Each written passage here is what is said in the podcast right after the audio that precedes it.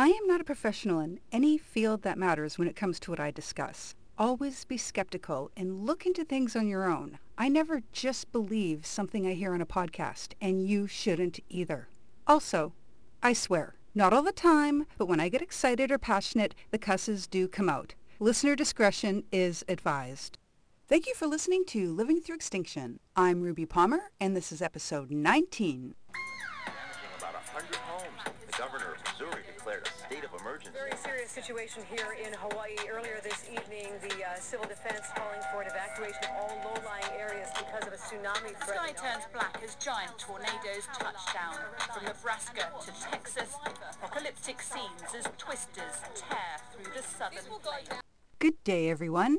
I would like to begin with an apology. I am sorry about the quality of last and possibly this episode as well. I was sick for a week, even got tested for COVID. And when it hit, I wasn't quite done tweaking episode 18, but I have a strangely high anxiety about missing a release, so I dragged myself out of bed and posted it as it was. Then I continued to be useless for a couple days, so fell behind on beginning this episode. And now I'm worried I'm not giving myself enough time to edit again. But I'm going to give it a solid shot. Have you all seen the articles about house bricks being used as batteries? It's unfortunately not technology we will be able to use for some time, but the potential is exciting. Red building bricks are porous and they get their color from iron oxide. And it is by using this component that the process begins. The bricks are bathed in hydrochloric acid vapor, which gets into the pores and reacts with the iron oxide, turning it into a reactive form of iron. It then interacts with another gas introduced through the pores of the bricks, creating a thin film of, I think it's pedo? P-E-D-O-T. It's a conductive plastic. This conductive film is made up of nanofibers, which can also penetrate the porous material due to the particle sizes. Once this is done, what you have isn't actually a battery as the headlines are saying, but a supercapacitor. Supercapacitors store electricity as a static charge in solids, while our batteries today hold their charges through chemical reactions. A supercapacitor is known to charge and discharge faster than lithium-ion batteries and can be recharged up to 10,000 times before they begin to fail significantly. Unfortunately, they can currently only hold about 1% of the energy that lithium-ion batteries can hold. Of course, energy is everything these days, so there is no shortage of researchers around the world who are working on this puzzle of how to increase the energy density of supercapacitors. It'll happen one day. Julio D'Arcy of Washington University in St. Louis was a part of the research team. He said that if successful at matching the energy density of lithium-ion batteries, quote, it would be a different world and you would not hear the words lithium-ion battery again.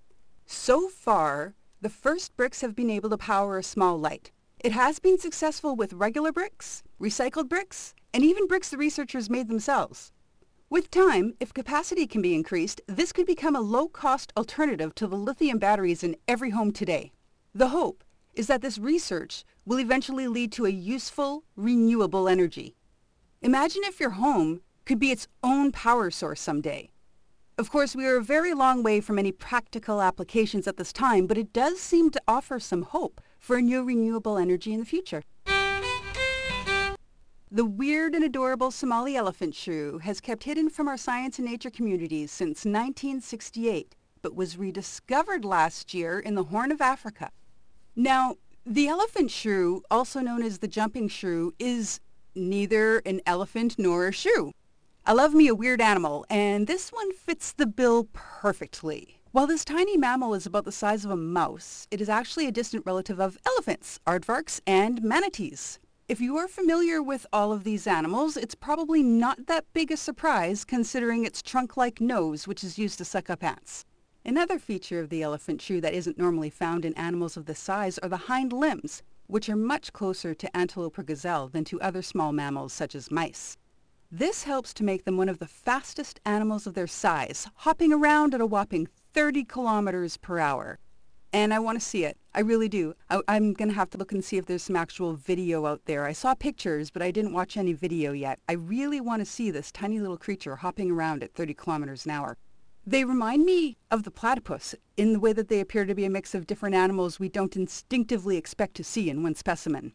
One site I was on described them as, quote, a cross between a mouse and a set of needle nose pliers with a long, thin trunk, a scaly tail, powerful hind legs, and big glassy black eyes that will melt your heart.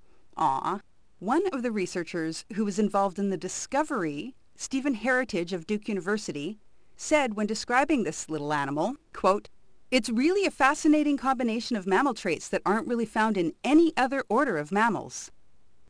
Elephant shrew are also funny in that they mate for life, but there is nothing romantic about it. They have no use for being social and pair off into separate territories, but the pairs apparently do not appear to have any care or use for each other other than sharing the responsibility of protecting their territory and procreation. They even keep separate nests from each other. So these creatures are really interesting, and I can't wait to see what we may learn from them going forward. When thought to be lost, there was some solace in the few dozen preserved specimens at museums around the world, so study did not have to stop completely. But now, we are getting the first ever photos and videos, which is so much better. And the news for them is good. Not only have they been rediscovered, but they appear to be thriving in the area where they have been seen. There are currently no observed immediate threats to the habitat where they are living, and it is apparently not easily accessible and far from farming and human developments, which is great. According to Kelsey Neam of Global Wildlife Conservation, this discovery is the first step in conservation. Now that they know the Somali elephant shrew is surviving and where, scientists and conservationists have a chance to protect it from disappearing again. Yay! Another happy story in wildlife news. Hooray! Happy stories for a change. Red kites are a large, beautiful bird of prey from the same family as eagles and buzzards. Their underwings are magnificent to view. Do yourself a favor and Google some images of them flying from below. By the end of the 19th century, red kites were driven near extinction in England from human persecution and egg collecting. The first kite committee was formed in 1903, making it the longest continuous conservation project in history. Reintroduction to places where it was no longer seen began in the 90s with 13 red kites released into the Chilterns by the RSPB and Natural England in July of 1990, 11 released in East Midlands in 1995, nine brought to central Scotland in 1996, and other locations throughout the years as well. There has been great success. In each case, nesting and breeding appears to have begun within two years of reintroduction. In 1996, at least 37 breeding pairs were in southern England, and in 1999, the population had grown enough in the Chilterns to take chicks from there and reintroduce them to other parts of the country. Today, there are more than 10,000 red kites across Britain, and possibly close to 2,000 breeding pairs are among them. This endeavor has been so successful that it is not possible to monitor all the nests, so the pairing numbers are estimated. This has proved to be one of the greatest conservation success stories ever, as there are now red kite populations in 10 different areas of the UK. In just a few decades, this species was brought back from the brink of extinction in the UK to the UK now containing almost 10% of the world's population. Jeff Knott of the RSPB said, it might be the biggest species success story in UK conservation history. Today, the main threats to these beautiful birds are illegal poisoning from baits left out for foxes and crows, secondary poisoning from eating poisoned rodents, and collisions with power cables.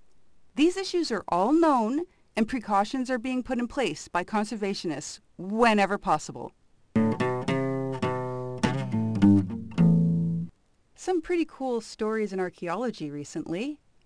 Most people are probably at least aware of the Dead Sea Scroll fragments. Note, there appear to be both authentic and fraudulent fragments out there. There are these 51 pieces, which still appear to be authentic, that were donated to the University of Manchester in 1997, where they have been kept stored in the John Rylands Library. They were useless to biblical scholars because they were blank pieces, so they went to the university for study of the material and other things. But every decade brings on different ways to observe different things. Or sometimes we just need to come up with the idea to try something we've had for years on something it's never been tried on before. Some of the blank pieces of the scroll donated to the university have turned out not to be blank. 51 fragments that were all larger than a centimeter were photographed with multispectral imaging.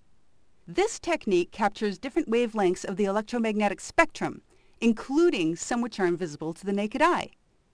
There were, and I quote Smithsonian Magazine, obvious lines of text on four of the fragments. I can't help but wonder if there's going to be an ownership issue now. They were only donated to the university because it was thought that there was not any script that could be used by biblical scholars. Now we know that's not true. I mean, I'm sure the university will share with the biblical scholars, but will the biblical scholars want ownership of the pieces now? And if they do, will the university be ready and willing to part with them? I have to continue to follow this story. And even more cool news in archaeology. What is being described as a hoard of Bronze Age relics have been unearthed in Scotland. Bronze is an alloy of copper and tin that was very popular from roughly 2100 to 750 BCE, which we now call the Bronze Age. And there has not been discovery of this type in Scotland since 1864 when the Horsehope Craig hoard was unearthed. Here we have another great discovery made by average people, in this case some friends with metal detectors. This past June, they uncovered something unique about 1.5 feet below the surface, and their detectors were hitting on many more possible finds in the same area. The group contacted Scotland's Treasure Trove Unit to report the finds, and they and National Museum Scotland were on the site within days. Archaeologists spent 22 days investigating the site, which dates from around 1000 to 900 BCE, and found all sorts of amazing specimens. The best part Organic materials like leather and wood were preserved by the soil in the area, making this an even rarer find than if only the bronze had survived. Among their finds were a sword in its scabbard, decorated straps, buckles, rings, ornaments, and chariot wheel axle caps. Altogether, there was an entire horse harness, so well preserved that experts are actually able to see how Bronze Age harnesses were assembled, which is a first in modern times. There's even evidence of a decorative rattle pendant that would have hung off of the harness. Rattle pendants were small bronze objects on rings which scholars believe were attached to horse harnesses as both ornaments and noisemakers. This evidence of one of these rattle pendants is the first found in Scotland and only the third in all of the UK. The Scotland Treasure Trove Unit publicly thanks the finders for acting as quickly as they did in contacting them. I'm glad they acknowledged them because I believe citizen science is important. Sometimes it's up to you or me to do the right thing and contact the proper departments. We never know what something strange we stumble across may actually mean to the development of our knowledge. And why are we here, if not to keep learning? For this episode, I decided to look into peat and along with peat, peatlands, obviously. It's something I didn't know much about until I did my research for this episode. Not too long ago, I talked about the issues around the massive amounts of carbon being released from all the permafrost that is and will continue to be thawing. A great deal of this permafrost is made up of a very important habitat from the wetlands category called peatlands. While only 3% of the planet's land is made up of peatlands, these peatlands make up nearly half of the world's wetlands, which are incredibly important natural ecosystems. Peatlands are critical for preserving global diversity and providing safe drinking water to the world, and they are the largest terrestrial carbon store we know of. In fact, peatlands store more carbon than all other vegetation types in the world combined, and that has helped to keep the world cool. Peat itself, also known as turf, is a soil made up of almost entirely organic matter from the remains of dead and decaying plant material. It is found in bogs, mires, moors, muskegs, or peatlands, places where wetland conditions where flooding or stagnant water obstructs the flow of oxygen from the atmosphere, slowing the rate of decomposition.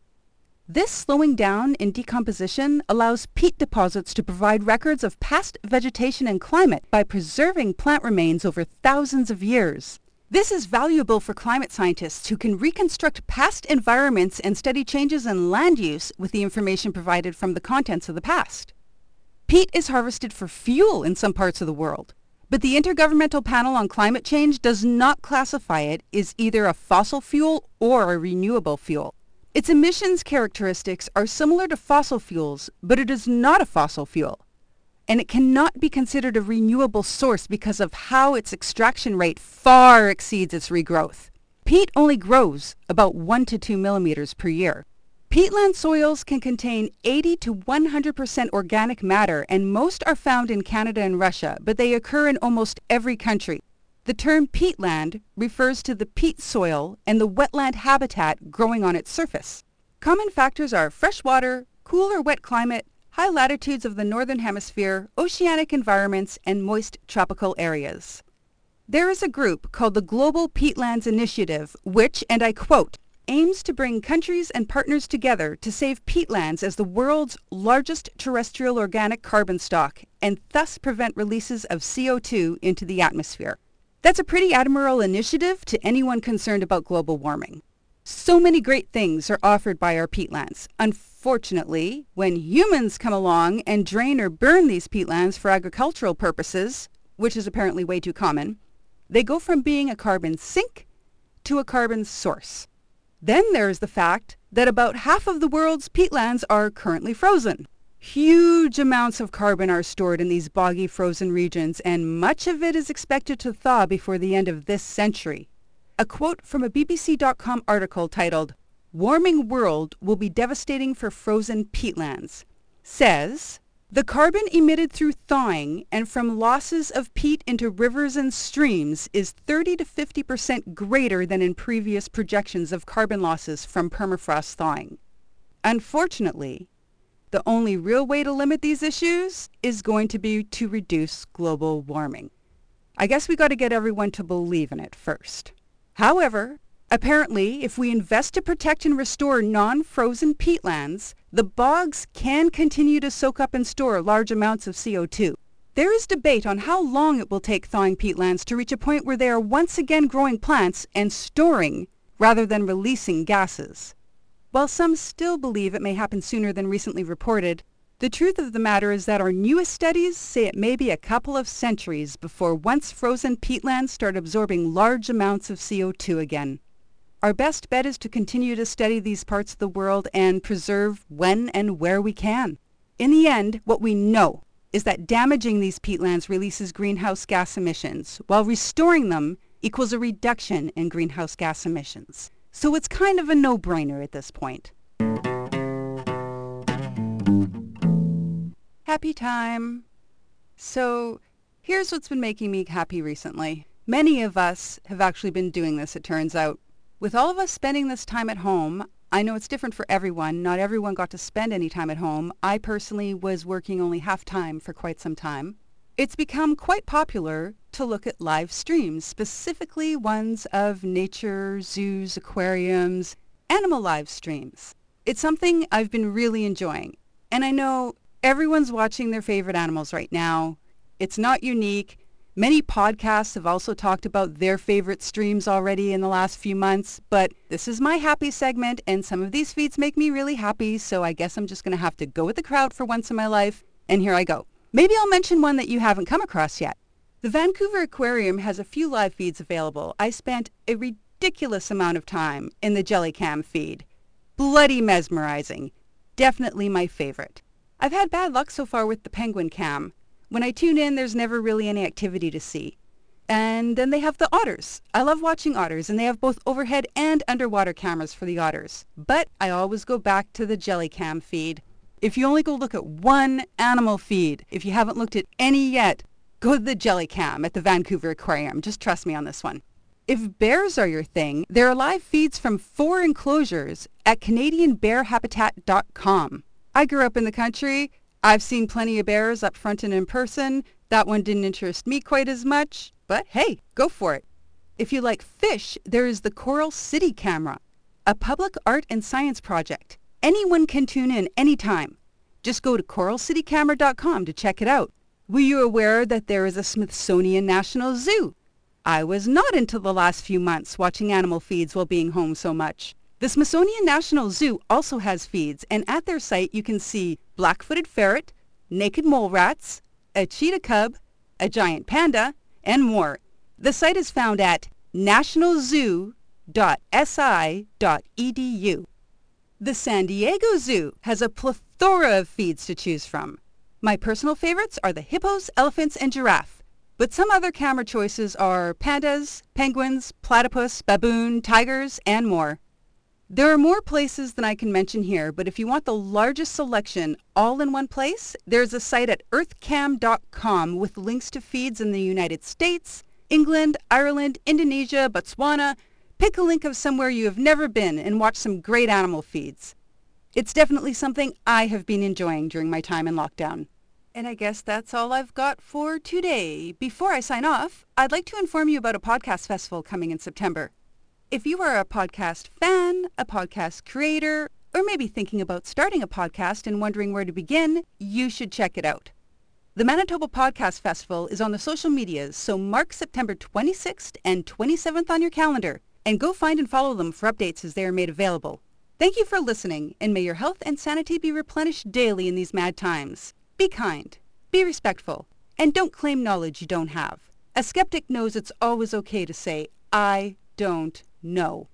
Thank you to Jason Martin for composing the intro-outro of the show, and thank you to Kathy Rayner and Paul Palmer for their musical contributions on the violin and guitar. References will be in the show notes. Please join me in two weeks for episode 20 of Living Through Extinction.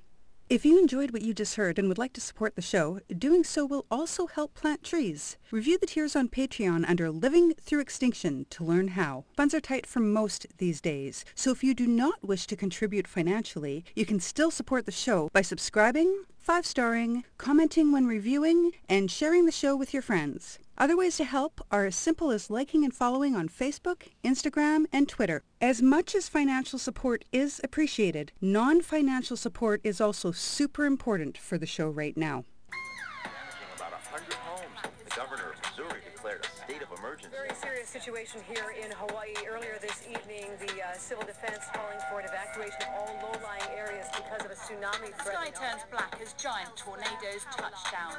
From Nebraska to Texas, apocalyptic scenes as twisters tear through the southern plains.